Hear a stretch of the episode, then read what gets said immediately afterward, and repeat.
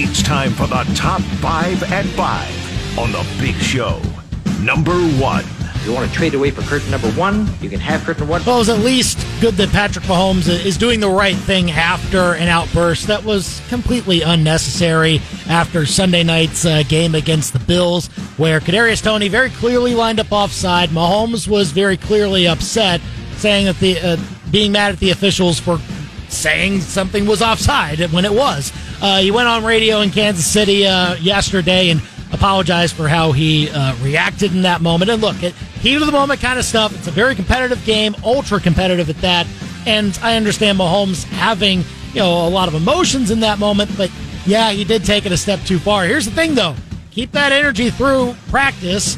Make sure that the entire team is focusing on the little things and we won't see situations that boiled over happen to the Chiefs again. Will they take that to heart? We'll just have to see. Number two.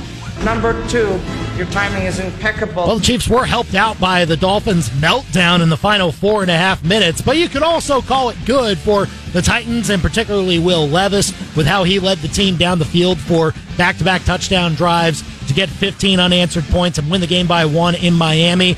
And then on the other side in the Monday Night Football double doubleheader, Tommy DeVito happened.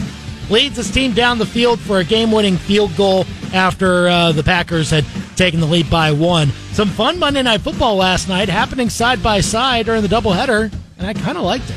Number three. Here's Jordan for three. Yes! Dennis Gates continues to be Dennis Gates on the recruiting trail. He's now started the class of 2025 for Mizzou men's basketball, and it starts with a bang as four to five star guard Aaron Rowe committed to the Tigers today. He's a local kid, plays over at Father Tolton. He's ranked as one of the top 25 recruits nationally in college basketball for his class. This is a huge get for Mizzou, a great start to their 2025 recruiting class, and, and great to see a local kid like Aaron Rowe get to play for the hometown team very soon.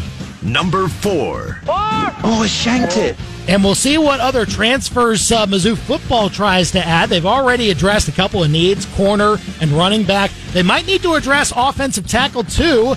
And there was an offensive tackle that they were going after in recruiting a couple years ago, Cayden Green from the Kansas City area. Went to Oklahoma, but after one year, he's in the transfer portal now. Drinkwitz.